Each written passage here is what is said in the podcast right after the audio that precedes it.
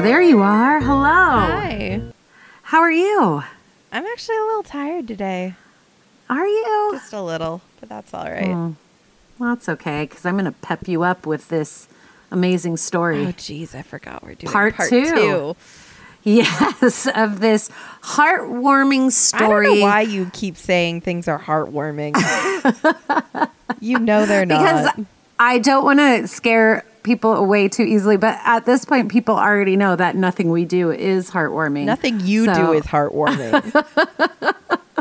Oh yeah, like all the stories you pick are normal. okay, but I only hear comments about you. Well, I can't help it. I like I like the like the horror the more how do you say it? God, I'm such a fucking wordsmith. The worse the story is, the more I like can't get enough of Well, it. they're I love uh, I- they're just so intriguing. yes, they are. But anyway, I mean, we've been Anyway. chatting for a minute. Welcome back, everybody. Welcome. This is part two of Josef Fritzl. So, if you haven't listened to part one, I would go back and listen to part one so you can get more information because we're going to dive deep into part two and it's a doozy. Into the heart of the awfulness because and yes, because yeah. this, I mean, it starts off awful and it ends awful. Well, not too awful, I would say. There's some light at the end of this tunnel. okay. So, so that's a little, that's a little, we'll see what you consider light. a little light nugget for you. Yeah. But um actually speaking of now is a good time to go ahead and throw out that trigger warning. Yeah. Yes, we're gonna we're gonna get into a lot of child abuse, child sexual abuse, all of all of the abuse, unfortunately, because I think this guy really did commit every single abuse you could commit to onto another human being. Well, let's let's get into it. Yeah. All right. So, um, by the way, I'm Kat. did we skip that part, We or do did. they We're need just to know? going. I think they. I think They they, know. already know. Okay. Here we They go. listened to Oh, part that's- one right before part two. Yeah. That's Crystal, by the way. Hi. Okay, here we go. here we go. Part two. So, just a little recap for you. Um, remember, this all starts off with a simple favor. Um, this is on August 28th, 1984. Joseph asked Elizabeth, his 18 year old daughter, to help him carry a door down to their basement of their, it's like, it's, I would describe it as a duplex, um, this building. We're going to actually have pictures on our Instagram and Facebook when, um, when you listen to this. So when you look at the apartment, it looks like a duplex. That's how I would describe it now. And he had been for the last seven years prior to this, had been working on extending the basement below. And so Rosemary, his wife, knew what he was doing down there. All the kids knew because he had been spending a lot of time working down there in the basement um, of their family duplex. To be fair though, Yeah. they didn't know what he was doing. Oh no, you're going to find out su- really fast. They didn't know what he was doing. And even well after, for the next two decades after that, like no one had gone down there. Nobody. He would go down there all the time, but Rosemary, Rosemary his wife, never ventured down there because she knew that she wasn't allowed. So, um, 1984, August 28th, he asks Elizabeth, his 18 year old daughter, who, if you remember from part one, is about to go off and start a new life in a different town uh, with her sister. Uh, he asks her to help her, help him take this, carry a door down to the basement so he can secure it. He says, Can you hold the frame? Asks her to kind of step inside while he secures the door. And that is when he takes an ether soaked towel to her mouth. She falls unconscious. He handcuffs her, closes the door behind him, trapping her in there. This is a 592 square foot underground bunker that he has trapped her in. I'm sorry, but that's bigger than my apartment. Is it really? Oh my gosh. So I have to tell you, when I was asking my husband, I'm like, can you just tell me what 592 square feet look like? And he's like, I would say that's like the living room and half of the oh dining room over here.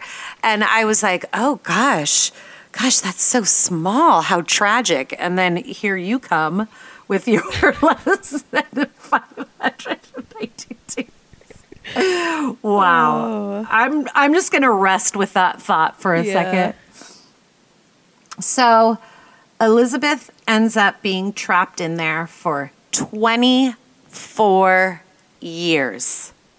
24 years. I mean, that's a really Um, long time. I've been in this apartment for five years, I think. well, now now imagine your father trapping you in there for 24 years and doing god awful things to you. Yeah, and I mean, at least I can open my doors. I don't think And she leave? could open her doors. no, she never left. There was no sunlight down and I was gonna say I is- have one window.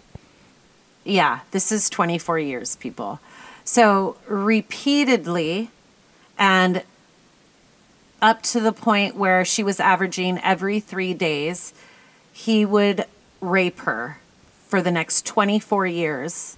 Every three days or three times a day. Um, at one point, it was every it was every three days. When he got started, it was up to three times a day. So every three days, up to three times a day. It was calculated at the end that she was raped around three thousand times Holy crap. by her own father. Yes, and um, and after the twenty four years, we find out that she, he has fathered seven children with her, his own daughter. I do want to say that um, when I get to the times of the story where the children are born, I really don't dwell much on what he did to the children. He did do some things on the children, but for right now, I'm just focusing on what he did with Elizabeth because that was most of the stuff that came out in trial. I think um, I think we already kind of can infer what happened to those children too. Um, so for the first few years, uh, Elizabeth was drugged and imprisoned in that chamber. Right? She spent the first two days being handcuffed to a pole. So once he had her unconscious, when she woke up, she was handcuffed to a pole. And then after two days, he moved her to a bed where he kept her hands tied with an iron chain behind her back. And the chains were secured to metal posts that were behind the bed that he had moved her on. I wonder if he Um, thought that was some kind of upgrade. Uh, I don't know that he thought it was some kind of upgrade. I think I. or maybe he was thinking of his own comfort. Oh, he planned this all out. And yeah, you'll find out in a second that his comfort had a lot to do with it too. Okay. She could only move a half of meter to each side of the bed. Oh wow. So it it like didn't give her much wiggle room. Later, he made a leash out of electric cable so that he could put it around her neck to oh. and he claimed that this gave her more freedom. But it could only reach to the small bathroom in the corner of that room. Okay. So for the first six months, he kept her in that room only. She never saw other parts of the bunker yet. She he for six months she was in that room. And then around nine months, he removed the metal chain because it was hindering his sexual activity with her. Ew. Yeah. So, like I said, she was held prisoner in that same little cell where there was the bed and the little bathroom in the corner that she could go back and forth to after a couple of months when he, like, kind of beat her into submission and she knew she was trapped. You know what I'm kind of right? picturing here, honestly, Huh. is um the big glass box from you. Oh, That's yes. honestly what I'm picturing with like the cot in the corner and the bucket to pee in and Yeah. This probably basic. Oh, and uh, you know, on Instagram and Facebook, we'll have pictures of inside of the bunker because there's plenty of Oh, I'm gonna have to see. I haven't actually looked at any of these. Yeah, yeah. So, like I said before, she was raped by her father on average of three times a day and almost on average every three days, right up until the day she was freed. So, remember, she was there 24 years. of that. Yeah, yeah. He repeatedly would kick her and beat her, um, humiliating her with sexual abuse, forcing her to reenact porn scenes with him. He, he would come visit her daily and would bring leftovers that her mother had made in the apartment above her. But for the first couple of months, he wouldn't talk to her. What? Like he was do yeah. So he wouldn't have conversations with her or explain to her what was happening. Like cuz she would continually ask, "Why are you doing this? What why am I here? Like she please let me Right. go." And he he wouldn't say a word to her. A lot of it was just like him physically moving her and positioning her to where he wanted her to be and what he wanted her to do. Basically, until she stopped asking. Exactly. Oh. He would say to her, however, later when he started talking to her, if you do not do as I say, your treatment will get worse and you will not escape from the cellar anyway. So he was just kind of beating her down in her head too. Your treatment will get worse. yeah, your treatment will get worse. Like like that is like, a massive understatement. just- I'm just picturing an 18 year old thinking, how could my treatment get worse than my own father trapping me in this bunker, repeatedly raping me over and over? Well- how would this get any well, worse? I'm more thinking that his word choice is so inappropriate. Like he's saying your Yeah. treatment, like he's not saying your abuse, your punishment. He's saying your treatment. He's like massively downplaying what he's doing. Sometimes he would also punish Elizabeth by switching off all the power in the cellar for days so that she would be left alone in total darkness. Oh, and it was probably And- freezing down there. Yeah. Yeah. So between 1988 and 1990, that's when Elizabeth began to have the children that she would give birth to mm-hmm. without any medical help at all down in the cellar. Oh, I didn't even think of that. And you know, he probably The didn't help her. No. Well, he helped with one child, um, but it wasn't a big help, and I'll tell you about that in a second. Okay. But the first child that she became pregnant with, um, her name was Kristen. The exact date of her birth is unknown. And then quickly after that, she had another baby, a boy named Stefan. And again, the date of that child is unknown, but they know that it was between 1988 and 1990 that Kristen and Stefan were And born. And I'm guessing these children didn't survive. they did. Oh, Yes. okay. Yes. Okay, No. that's- All, all. So, in total, she became pregnant with seven children. Six of them survived. Okay. May 19th of 1993, nine-month-old baby Lisa was discovered on the doorstep of the family home. She was neatly swaddled with a letter from Elizabeth telling her mom basically, I can't care for this child, please take care of it. And Rosemarie and I in my notes I call him monster because that is what he is. Rosemarie and um, Yosef take this baby in as their own. So I think I mentioned before that these babies would show up on the doorstep. Um, Yosef coincidentally would be the one to find them always and bring them in to Rosemary. And Rosemary would be like, What's this? And he's like, Oh my gosh, it's a baby. Look what I found.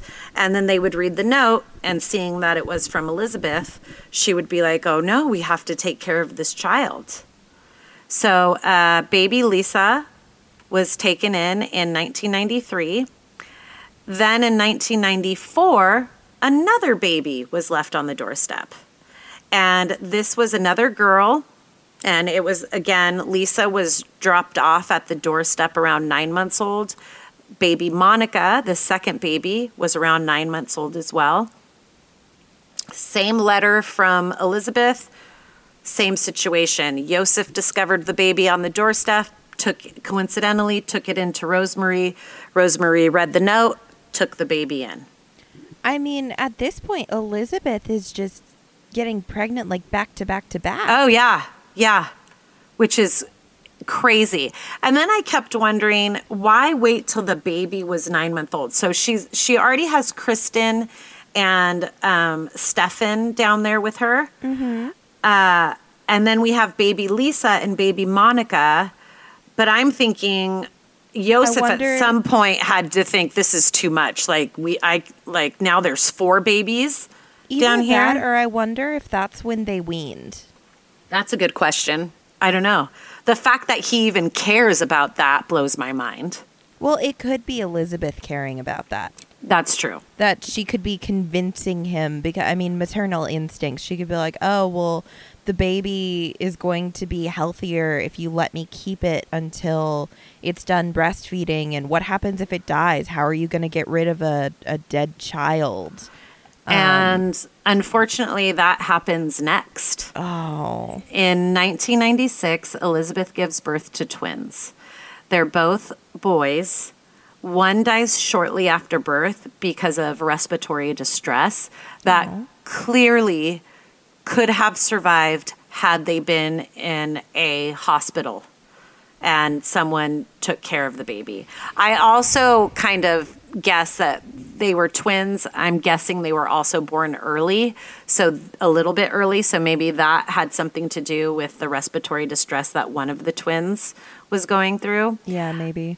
But um, one of the boys dies shortly after birth, and Fritzl, one night, takes it out of the cellar into the backyard and places it in an incinerator. Just out in the open. Yeah, there's a there was an incinerator box in the back of the complex, and um, he just took the little bundle up there and put it in the incinerator. Okay. Yeah. Now, the surviving twin, around 15 months of age, so older than the other two that were left on the doorstep, Yeah. are also is also brought above to Rosemary. This little baby was named Alexander. He was taken in just like the previous two. And around this time, Fritzl decides to take a vacation to Thailand for four weeks. Now, Okay. this is one of several trips that he took. He would gather food supplies and food rations for Elizabeth and like start collecting food prior to his trips and then start building a little ration down below.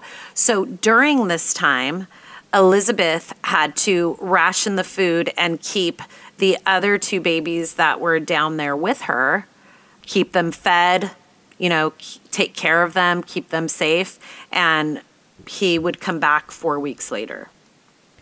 Do we know? Did Elizabeth know how long she was expecting him to be gone? I don't think Elizabeth knew how long she was expecting to be gone, but if you're asking that question to see if like she could try to escape, remember the main door to the cellar was electrical deadbolts. That there I was, was, actually thinking more from the food rationing standpoint. Oh, yeah. that if she didn't know how long it would be, can you imagine how terrifying that would get around Oh, yeah. like the end of week two, week Yeah. three, when you're like, we're running out of food Yeah. and he still hasn't come back? I know.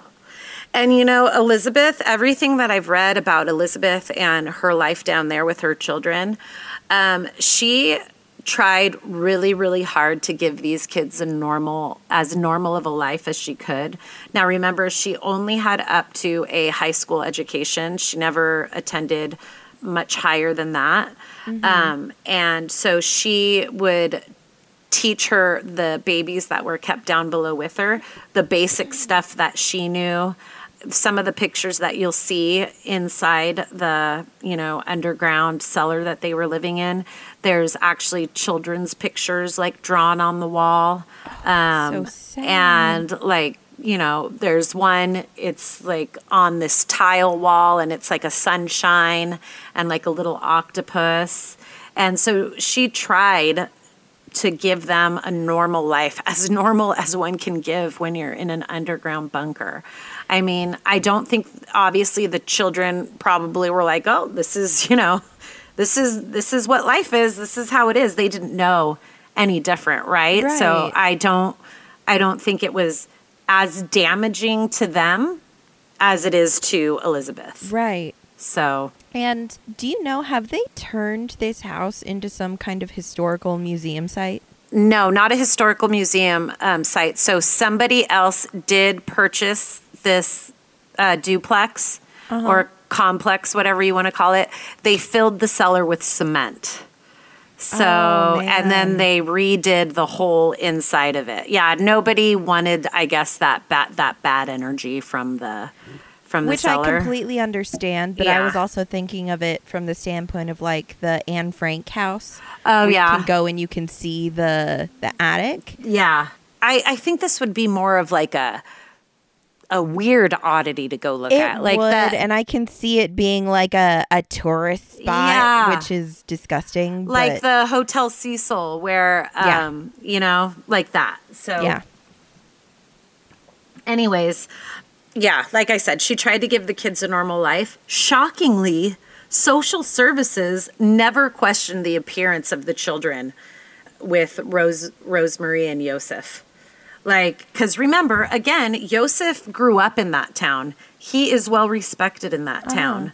And um, Rosemary thinking, you know, uh, well, my, my daughter left these children and and you know if you're if you take children in or foster care whatever you get a certain amount of money right and so i think right. she but I don't think they get that because these are they're not fostering these kids through the government. This is no they kind of technically are known as um, fondlings. Is it fondling or foundling? I think it's foundling. Look up foundling. But there's even a movie called foundling.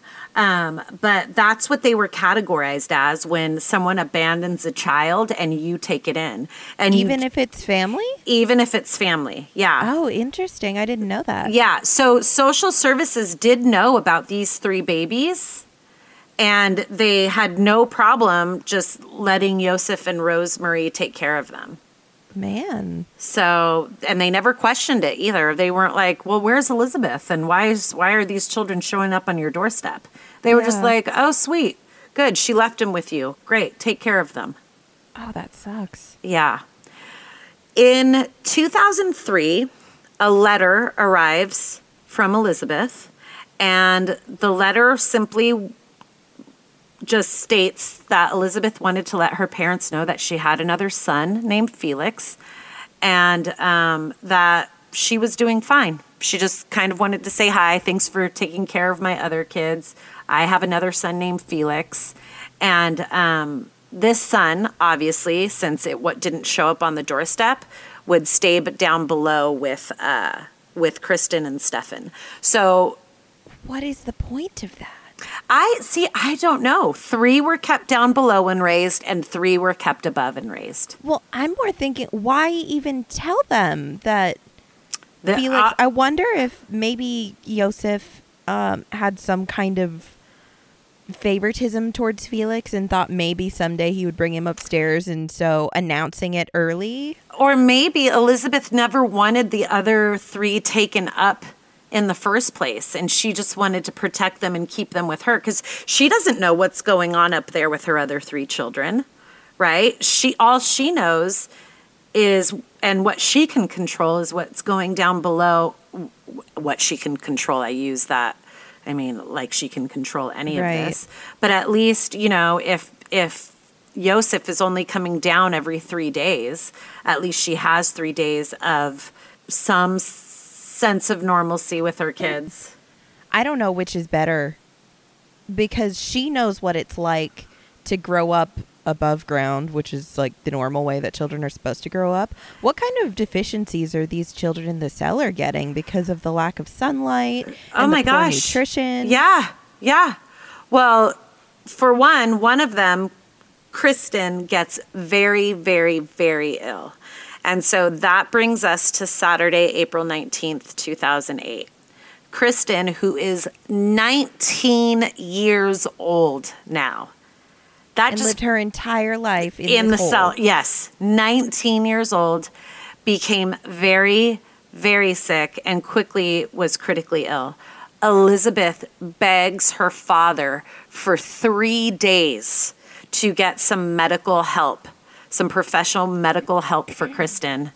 And um, finally, for some unknown reason, he does. He takes Kristen out of the cellar and calls an ambulance. He claims that he has a note from Kristen's mom explaining her condition. He hasn't told anybody yet that Kristen is his child, right? He just says this child is is ill. I have a note from the mother explaining her condition. And because he's such an upstanding member of the community, of course he would be kind enough to take someone else's daughter to the hospital for them. Exactly. And so after a few kind of eyebrow raises and like odd looks between the doctors and odd conversations with Yosef, he finally says, okay, um, that's actually Elizabeth's daughter. And remember elizabeth is my daughter and i don't know what happened but she just this sick child she just left me with this sick child just showed up and is sick so doctors are obviously like okay there's something up this 19 year old is beyond sick Right, but not just that. A 19 year old with zero identification, no paper trail at 19 years old. no at this point she is malnourished and basically all of her teeth are rotting out of her mouth. oh my God. Yeah. So doctors were already like, mm, no, this there's something wrong here. We need to talk to Elizabeth.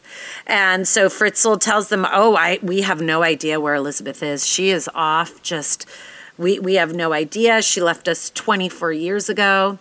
Kristen is so sick she falls into the the doctors she doesn't fall into. The doctors have to put her in a medically induced coma Wow. because they are just trying everything to get her organs to cooperate. I mean, she's just really sick.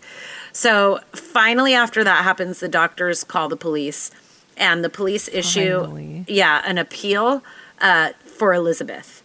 They're like, if anybody knows where Elizabeth Fritzl is, please let us know. We have her child. Her child is very sick. We need to talk to her because at this point they're thinking maybe Elizabeth is really sick too, or or what did Elizabeth do to her daughter Yeah. to make her this sick, right?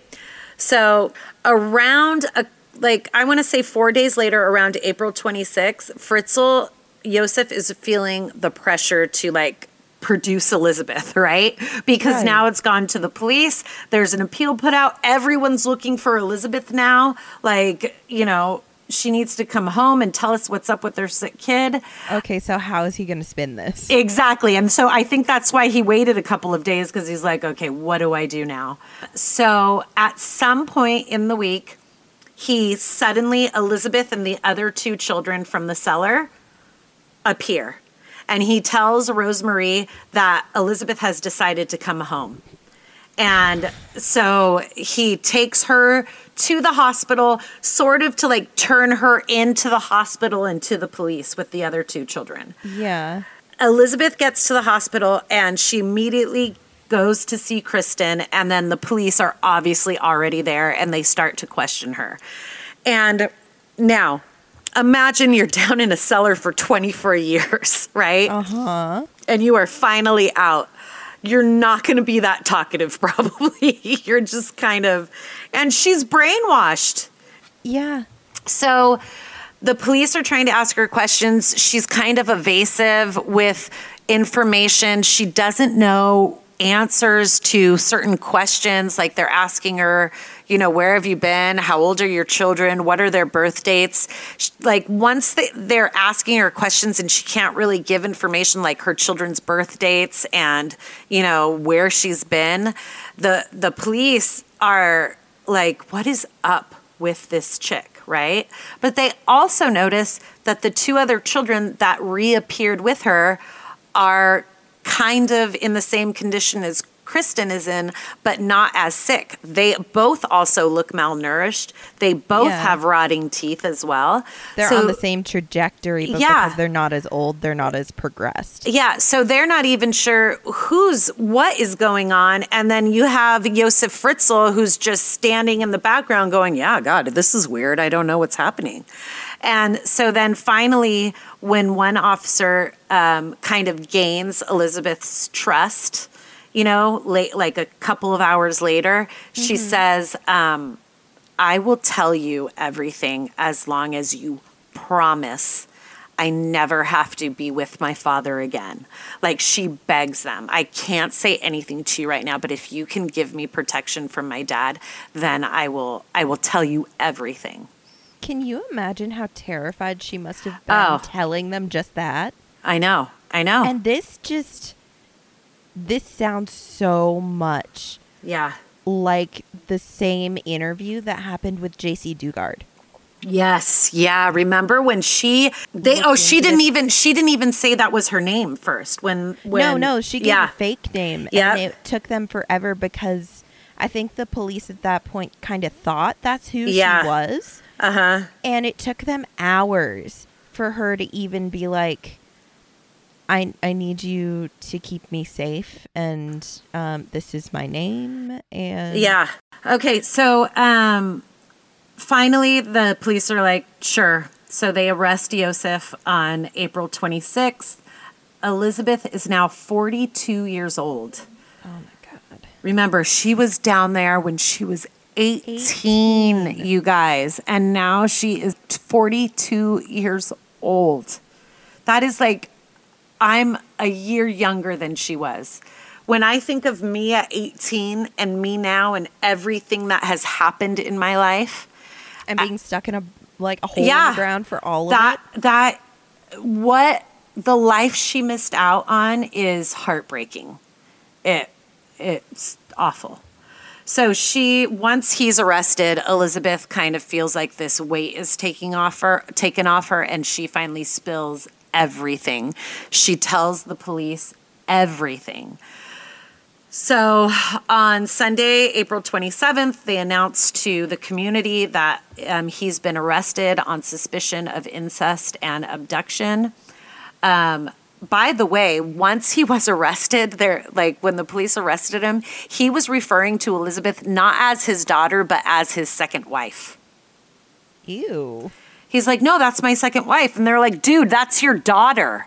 Yeah. And he's like, no, that's my second is wife. illegal in Austria, He's but- like, no, I just had a secret family that that Rosemary didn't know about. No, that Elizabeth is your daughter. name, you guys. Yeah, exactly.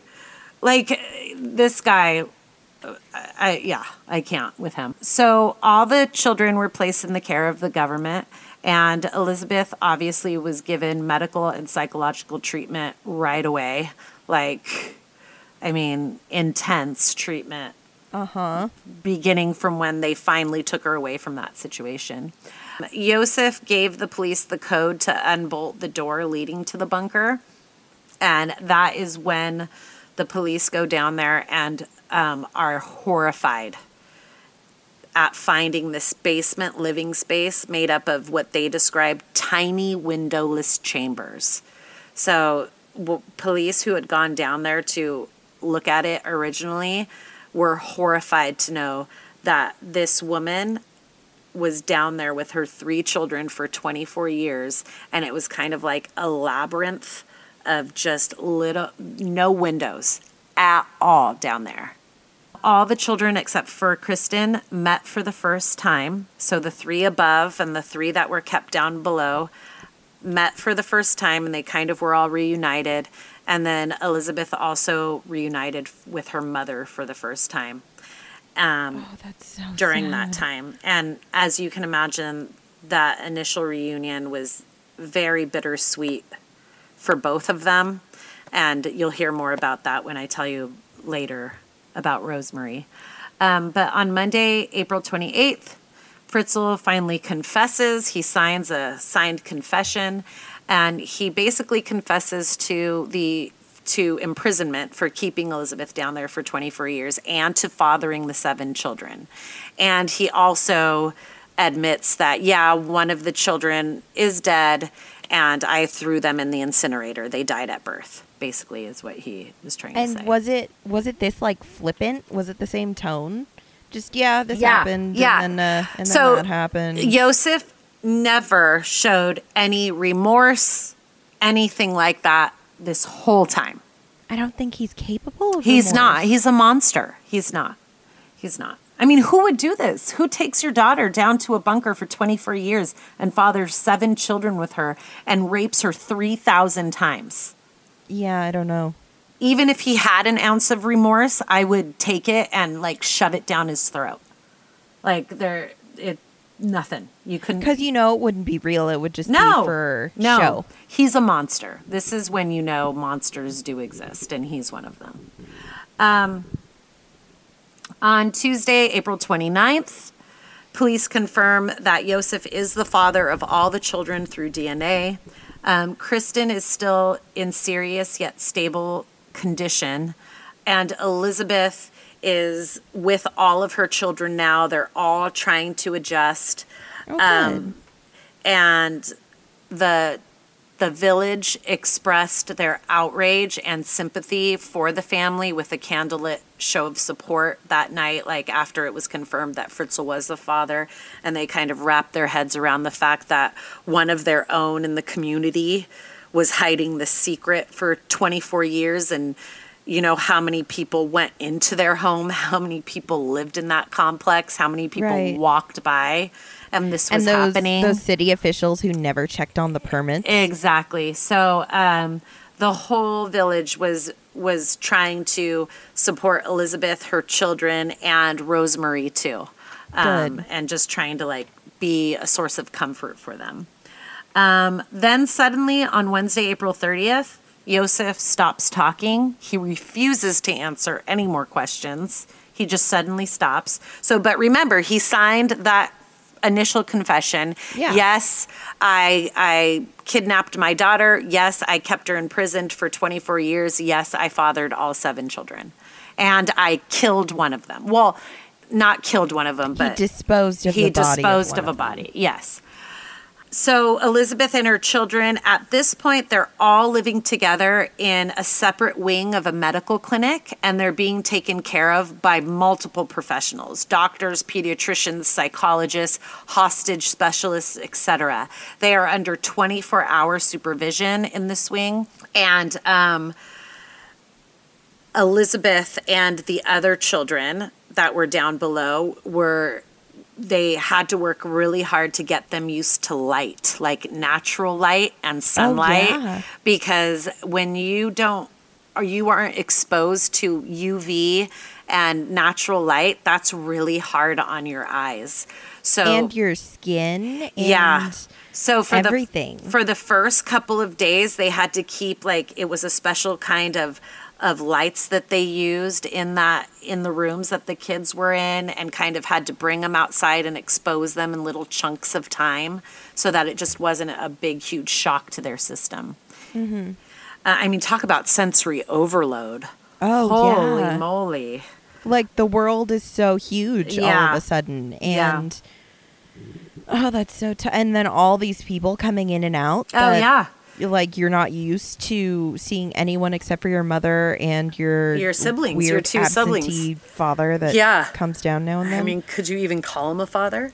Um, they actually they were really sweet to Elizabeth and her children. They did a little improvised birthday party for one of the boys, one of the boys that was kept down below. oh that's cute They did a little improvised birthday party, but it was said that like you know, everybody knew what a birthday party was, but those kids, right? They were kind Yeah. of like, "What?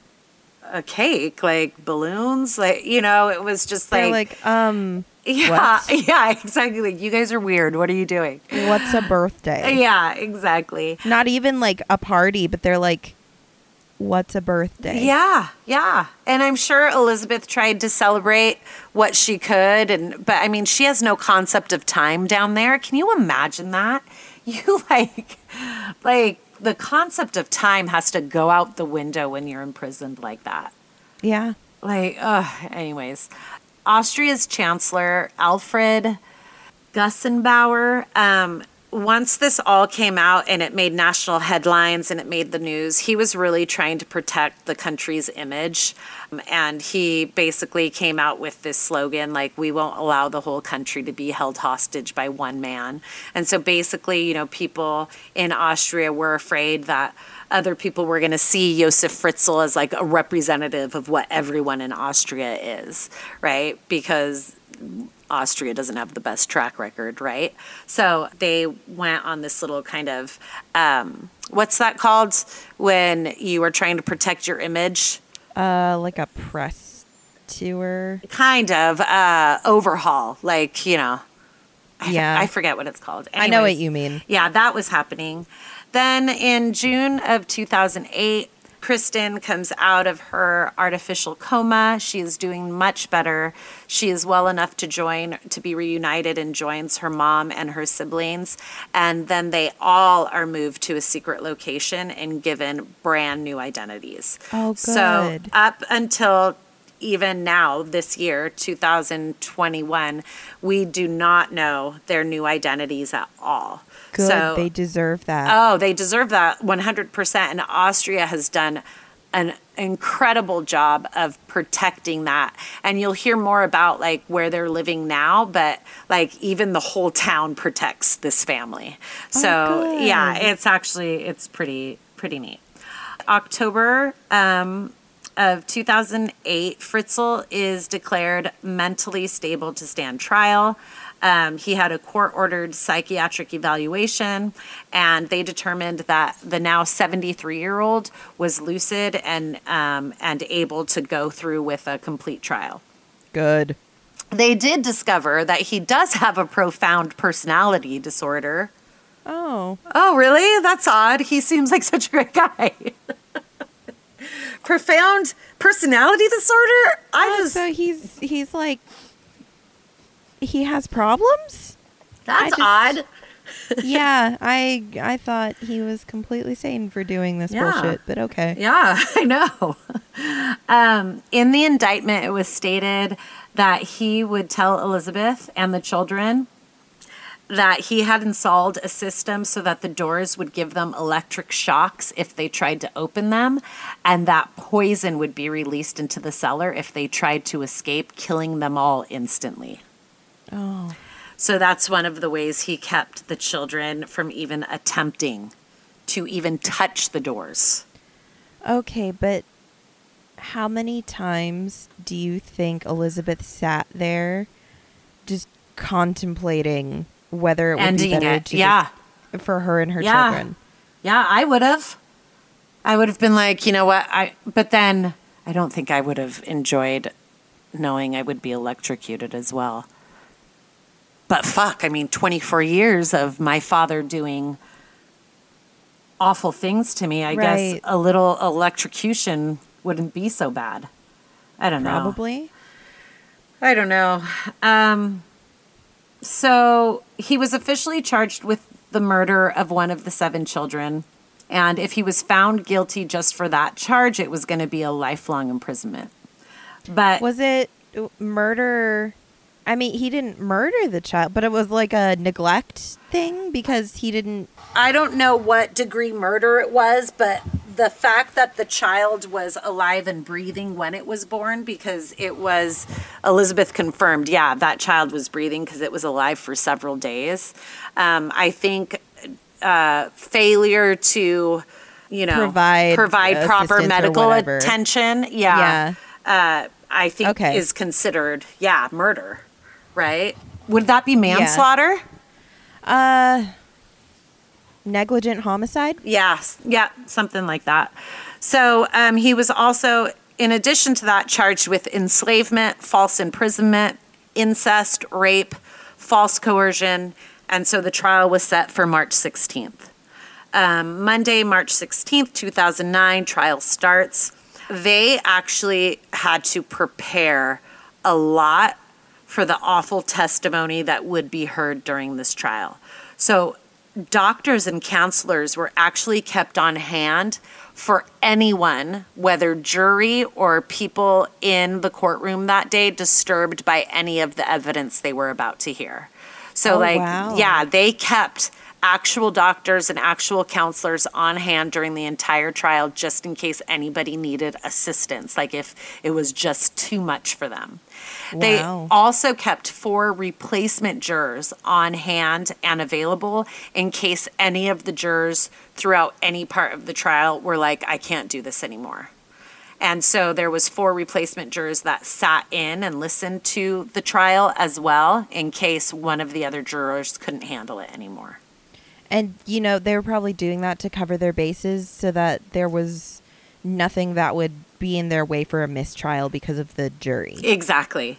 Every time this douche canoe Fritzl would arrive at the courthouse or was in the presence of cameras in the courtroom, he would cover his face with this blue three ring binder the whole time because he is a coward and a trash, just awful trash monster soul, dumb. I can't even. I hate him. Like he doesn't want to face any of what he did, so he's just going to sit there and hide behind his stupid piece of blue cardboard. Yeah, and I'm surprised his eyebrows even allowed for that because I feel like they have their own personality. What about the eyebrows? Yeah, he's awful. So the trial actually, you would think this trial was a long one, but it was actually short and not why you would think. So at the start of the trial, Yosef pleads guilty to incest, in addition to the other four charges, but he denies the murder and the enslavement charge on the first day. He's like, yeah. Denies Yes. enslavement. Yeah. He's like, I did everything else, but I didn't kill that kid, and I. They I'm were down there. I'm- yeah. voluntarily. yeah, I deny enslavement. So, Christiane Burkheiser, the prosecuting lawyer, she described the cellar as Fritzl's playground, where uh, he used his daughter like a toy. Um, is Oh, what she like tells the juries. Yeah, or the jury. She also says this to the jury Imagine living underground in a damp space, just 11 meters square. So that's now they're saying 118 square feet. Uh, that's the little room that he kept Elizabeth in basically the whole time. Yeah. The same size as the jury bench, kitted out with just a wash basin, a sleeping corner, no warm water, no shower, no heating, and worst of all, no daylight. This is the box from you. Yeah, this is where she was for 24 years. That's awful. So, like this, uh, I mean, there were a bunch of chambers down there. Yeah, uh-huh. Was there really no shower in any of them? Um, in one of the pictures you are going to see that we'll have up, uh, there is what looks sort of like a shower area that I think the the children used. Elizabeth was kept in this chamber, and the children were able to go into the other chambers. Did she have that leash around her neck the entire 24 No, years? I don't think the entire Okay. 24 years. Yeah. But she probably was terrified enough that Oh, she yeah. didn't even try leaving Yeah. where she was supposed to be. Exactly. Uh, the jury also heard that um, the only air Elizabeth received in her chamber was through the gaps in the wall. That was the only air she received. Yosef shopped outside of town for all the clothes and the food that he provided for Elizabeth and her children. And actually, remember, I told you in part one, Yosef uh, had a lot of properties that he owned, right? So he Oh, would yeah. use that as an excuse to like when he would go on his trips to Thailand or leave town. And it was on those trips out of town where he would purchase the bulk of the items that he was going to take down to the cellar so that no one locally would raise any eyebrows as to why Right. why is he buying all this baby stuff? Why is he buying all these clothes? Why is he getting this extra food?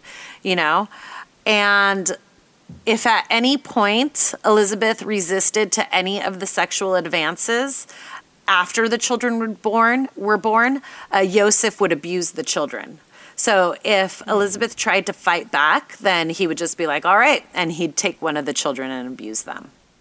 He would actually have sex with Elizabeth in front of the children just to humiliate her sometimes as well. And not even thinking what that would do to the children. Oh my gosh. I mean, these poor kids. So the jury heard evidence from four witness experts in addition to Elizabeth. Um, they did hear from Elizabeth. It was videotaped though, so just know that. She didn't have to like give testimony directly in front of them. Oh, so they recorded it beforehand and they played the tape for yeah. the jury. They had 11 hours of tape of Wow. Elizabeth's testimony, and not all of it was played. But they had a technical electrical uh, mechanic who inspected the dungeon and the prison and the complex locking system that he had kept to keep them down there. So he testified to the jury how like complex that was, how difficult that was. They had a general technician testify, a psychiatrist, and a neonatal neo natologist to testify, uh, and I think that was because of the twins and one of the twins dying of respiratory distress. So I think that neonatologist was kind of like this: is, they were twins, they were probably premature, you know. Uh, two days later, he suddenly changes his plea to he he says, "Okay, yes, you can have me on negligent homicide and enslavement." Okay, so, so- what we kind of thought. Yeah, what we kind of thought. So, two days later, this was after trial started, he suddenly wants to change his plea. Remember, because he said, I will not, I do not uh, plead guilty to enslavement and I do not plead guilty to homicide. So, why the change after just two days? It was said that after the two days of trial, which included him watching Elizabeth testify via, via videotape, it impacted him psychologically. Oh, he was, baby. yeah, yeah, he was impacted by that. Um, and like I said before, you know, prosecutors had 11 hours of videotape ready from Elizabeth that they were prepared to share. But after Yosef watched some of that that day, he immediately asked to see his psychologist in his cell. And then he gave another full confession and changed his plea. There's something that he didn't want coming out. I, I don't know. So, under Austrian law, admission of guilt is not enough to pronounce a guilty verdict. So, they would still have to consider more evidence. So, Okay. I think he thought he could stop the trial after he was like, okay, fine, yeah, I did it. You know, maybe he was trying to like you said, maybe there was something else, or he just didn't want to hear it and didn't want other people to hear it. But I think he didn't want other to people to hear Yeah, it. So uh-huh. they started playing this tape from Elizabeth. And based on what she was already saying in that tape, yeah. Yeah. was like, oh shit, yeah, everything is going to come out. I need to stop this right now. Yeah. I don't want people hearing this. yeah. So he wasn't taking ownership of No, his no, actions. He uh-uh. was protecting himself. He was. And so they heard some more testimony. And then the next day, the lawyers gave their closing statements.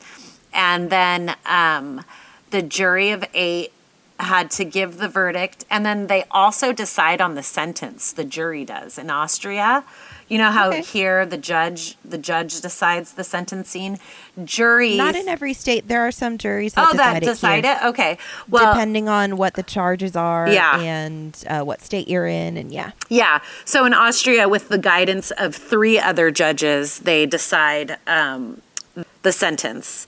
And I'm glad they have judges in there to help yeah, with that. exactly. Now, you know what's weird? After he changed his plea, after those two days, he starts to come to court without the blue binder.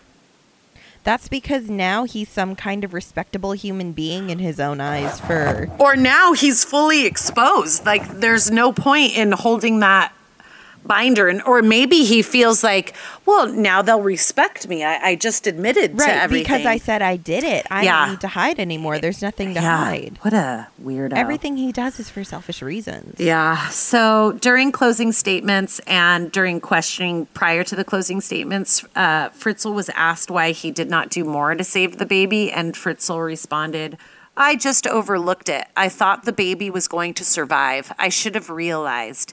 It was only yesterday I realized for the first time how cruel I was to Elizabeth. I never realized it before. You didn't realize it now, you dumbass. What? You, after 24 years and having sex with your daughter over and over, raping your daughter over and over again, fathering seven children with her, you only now realize? He doesn't realize he's lying out his ass so that he can save his public image. Oh my gosh. So his lawyers, though, still tried to convince the jury that he wasn't a monster. They were just basically like, you know what? This guy made bad choices.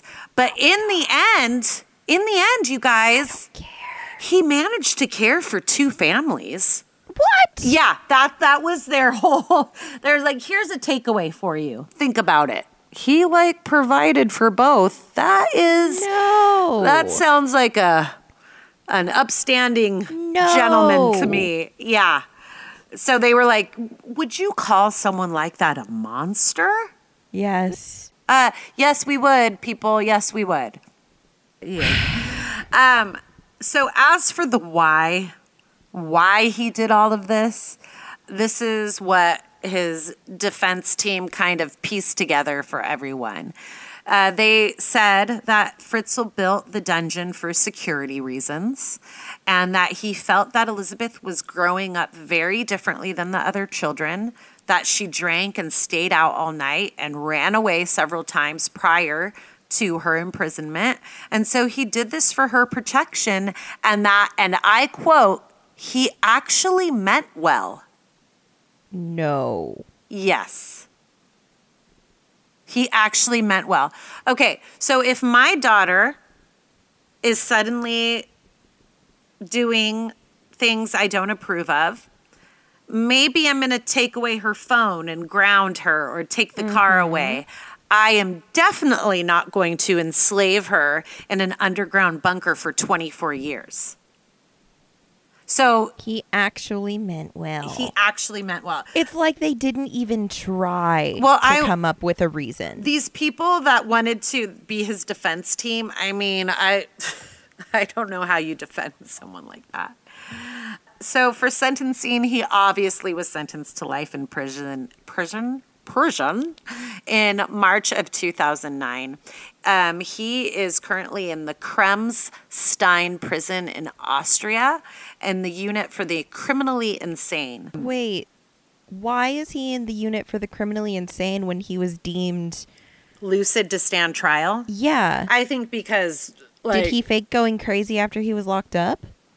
No, but I think um, it's generally known that you're not sane if you do something like this.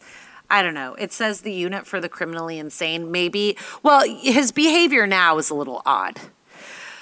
So he's Okay. otherwise known as HNR 90632 in prison. Good. Take his name away. Mm-hmm. And he, oh no, wait. He is separated from other prisoners, but he was granted a name change Why?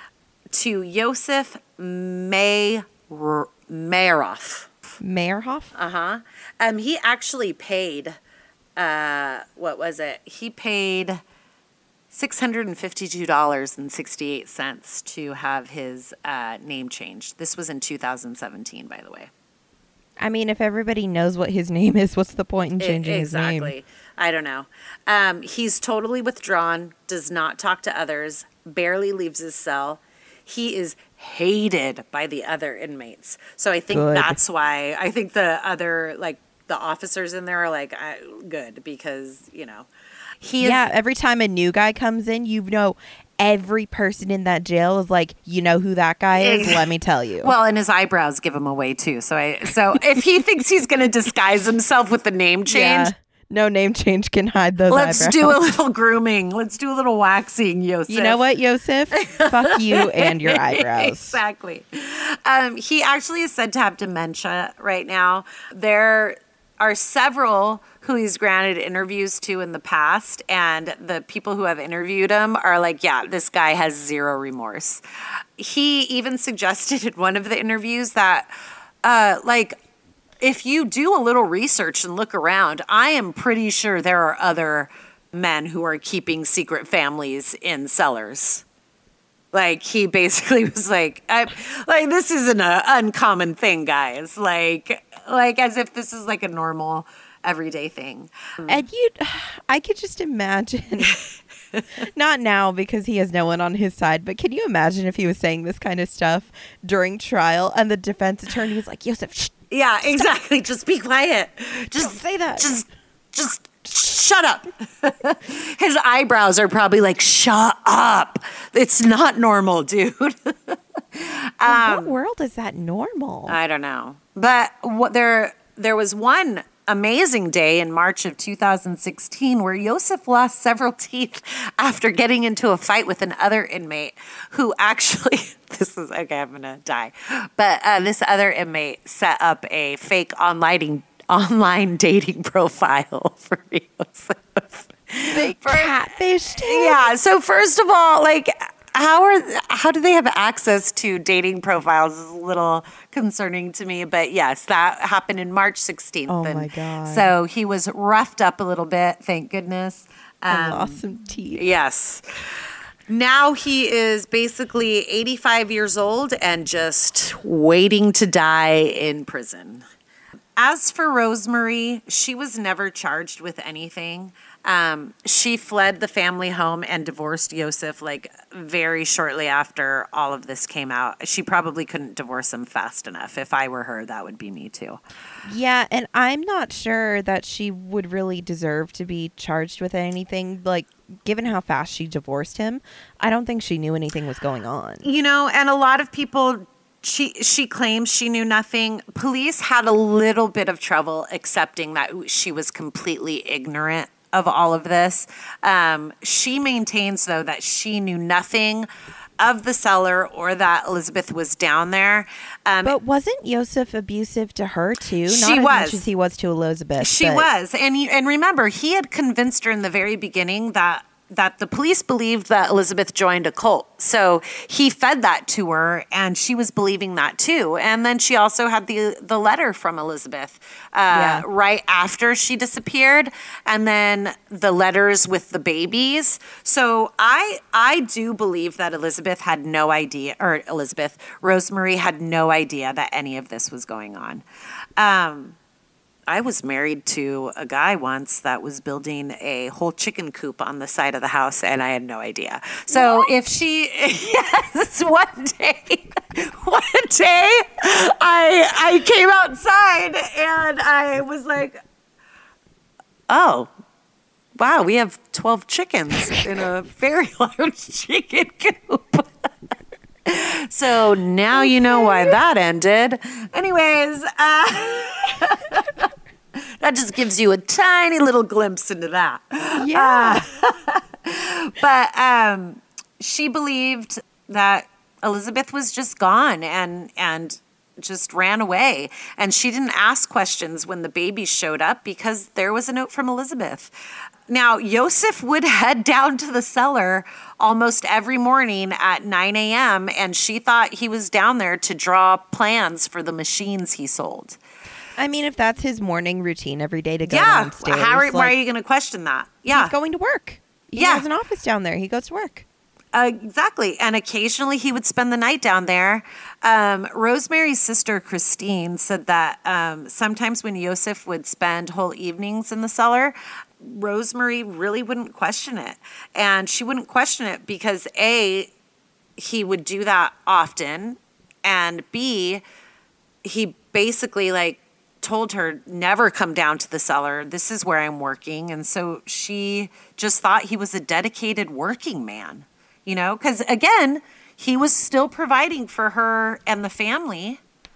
And so it's not like he was neglecting that part of his life. Right. And I mean, it's not like he had a job where he went and clocked a nine to five. He owned property and he he worked for himself. And Yeah. that's not always a 40 hour a week job. That can be a lot more sometimes. Yeah, sometimes she would be like, "Do you, do you want me to bring me some coffee down there?" And he would be like, No. you, no, you are not allowed down here." So, um, yeah. So, anytime any noises were heard in the cellar by Rosemary or the children above or the tenants that were also living in this duplex, it was explained away as faulty piping or a no, or a noisy heater. Christine um, describes her sister as just someone who was dominated and belittled for the better part of like 40 years by Fritzl. And that, you know, kind of like, l- let's feel sorry for Rosemary. Like she didn't know she was, she was just dominated by this guy and she didn't have enough self-confidence to question anything right she just believed everything he said I mean, she wasn't allowed to question anything. It's whatever Yeah. he says is yeah what goes. and this was her life this was her life so when she was finally reunited with elizabeth for the first time after her release it was said to have been obviously a very emotional reunion and rosemary told elizabeth i'm so sorry. I had no idea. And i'm not quite sure if elizabeth believes her or not but i don't know. That's Elizabeth honestly can feel however she wants. I give her full permission to. Yeah. This this girl can. I don't care what she feels. She can. Any feeling she has is the correct feeling. Um. Now this actually makes me sad, but Rosemary lives alone. And she tries to sell homemade handbags and paintings of flowers at street fairs to kind of supplement her income um, because now she's alone. So that kind of makes sense. and you know, enough people probably think that she was in on it that they don't Yeah. really want to support her. Yeah. Elizabeth and her children, they all live together. Like I said, they were granted new identities that have never been revealed. They live in a secret Austrian village known as Village X. There are only a few other people that live there, but they are all in with the police to help protect the family. I so there's like a common community agreement that we are here to protect the family. They live in a brightly painted two story home there. Now, at the beginning, when they first moved in there, the children slept in their own rooms, but none of like none of them wanted the doors closed. They all wanted the doors open. They Oh, none yeah. of them. Uh, They all feared closing their doors. They have gone through extensive weekly therapy sessions, obviously. And the home is under constant CCTV surveillance and police patrol because they don't want press, they don't want media, they don't want anyone coming up to the family or trying to gain access to the family. Yeah. So just the way Austria has protected this family is is just awesome. Like they are doing witness protection right. Oh, yes, definitely. So, um, the family obviously does not allow interviews of any kind. Those that know the family um, say they are very happy in the village. They smile and say hello. The very last photo of Elizabeth to exist um, that we have seen is when she was 16 years old. There is Wow. no photos of her currently, and it would be considered a crime if someone from the media snapped a photo of her now and posted it somewhere. So Wow. you will never see any pictures of Elizabeth or the children at I all. like that. Yeah. The kids were, you know, once they moved to that village, were going to school and working hard. They were kind of like reintroduced to normal life.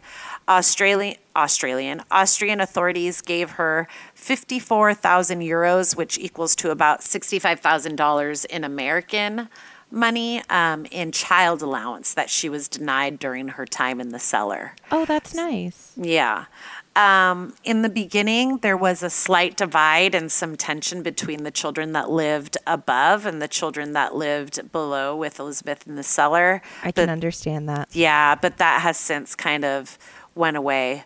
More recently, uh, it was revealed that Elizabeth actually fell in love with uh, the bodyguard that was assigned to protect her. Oh, that's so cute. Yeah, I know. Isn't that cute? And uh, uh, several articles did say his name. I just didn't want to mention his name on Yeah, here. Yeah, definitely. Um, but he was 23 years younger than she is. And a lot of people have said that this just gave her renewed strength and helped her in her journey to normalcy. Um, and he actually lives with Elizabeth and her children now. So uh, they're together. The children are now between the ages of um, 32 and 18. So uh, there are, there's some adults and younger kids, and they're just as happy as they can be, just adjusting to life. You know, um, Kristen, Stefan, and Felix, the three children who lived entirely underground. Here are a couple of updates about them. Kristen is 32 now, and she loves music and clothes. It's said. Stefan is 31, and he wants to be a captain of a ship. And Felix actually attends school still um, among his peers, and he actually remembers nothing of the past Oh, at that's all. hard. And how Yeah. old is Felix? Uh, Felix, I want to say, is the youngest. He's, uh, so this was, he's, I think he's 18. Okay. Yeah, I think he was seven or eight when he came up. Okay. And then Lisa, Monica, and Alexander, the children that were um, brought up with Elizabeth's mother. Monica is actually preparing to go to university. Lisa was in school and finishing up exams in this update that I read. That was actually just from 2020. And Alexander is actually getting um, his mechanical engineering apprenticeship right now. Oh. So, and because there's no photos of these children, um, Zero, yeah. and their identities were changed. Yeah. Uh, you know, they're able to exist a little bit Yeah, easier out exactly. in public. Yeah. Yeah. Oh, and like their names doing so well. Yeah, their names have never been released, pictures have never been released. Um you know, so that's why we refer to them as the names they had at birth because uh cuz yeah, I think they're they're pretty well protected and as it should be. So now we're just waiting for um asshole to die and I think it'd be a pretty good pretty good day that day. You know, it's probably going to be like when, um, God, who's that fuckwad from Australia that just died recently? Ivan Milat. When Ivan Milat died, Oh. Oh, there you go. Oh, what was who was he? he was the backpacker murder in Australia. Yes, yes, yeah. Uh-huh. Yeah, when he died, everyone was freaking ecstatic about it. I feel like when this dude dies, everyone is going to be so excited about it. Oh, yeah. Yeah. No, th- I'm going to be so so happy. But okay. So yeah, so that is Josef Fritzl, the douche canoe from Austria who needs to be um, strangled with his own eyebrows. Yeah, I don't care about him. Um, I'm very happy that Elizabeth and her children are being very well taken care of. Um, yeah. And that they are doing well. I think Yeah. that's what they deserve, honestly. And you know what I'm happy about? I'm happy that all of this information is now with you oh, yeah. and not living in my head like it's been for the past couple weeks. yeah. Thank you. So I guess there was a movie on Lifetime that was based on this case as well that I need to watch. It was called the the Girl in the Basement or something like that. Oh.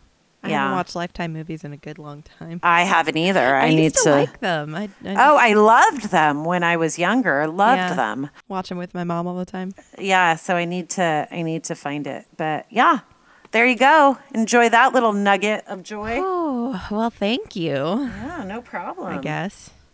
This is one of those stories that like everyone knows it. They're like, "Oh yeah, the guy who kept his family in the basement." But like I I think because everyone knows it, I never really bothered to look into it. Um so there's a lot of stuff that I just didn't know about this like um how long she was down there. 24 years. That's a long time. Yeah. And actually, um, it's interesting you chose an infamous case because the one that I am doing next week is another one of those that everyone knows it and they take the knowledge for granted, so no one ever really looks into it. Um, it's it very interesting. It's so different than what you probably think it is. Oh, yeah. Yeah. Yeah. So there you go. So I'll carry that around for a week, Yeah, until you tell me the next story. and then It better be it better be as disturbing as this one. In a different way. Not disturbing, but it's uh, infuriating. Oh, gosh, I like disturbing. Come on. I like infuriating because I need somewhere to direct my rage. Well, then what does that say about mine? I need somewhere to direct my disturb. We need to get you on Dark Fetish Net. yeah. oh no, keep me away. Keep me away. All right. Well, All right. Uh, we'll see everybody next week. Yes, we will. Bye. Goodbye. Kat and I are so grateful for all of our listeners, and we love hearing from you guys. Connect with us on Instagram and Facebook at Alternative Interest Podcast and let us know your thoughts on this week's case. We want to cover the things that you guys want to hear, so please email us your case suggestions at alternativeinterestpodcast at gmail.com. As always, thank you so much for listening and sharing us with your friends. Be good to each other, and we'll see you next week.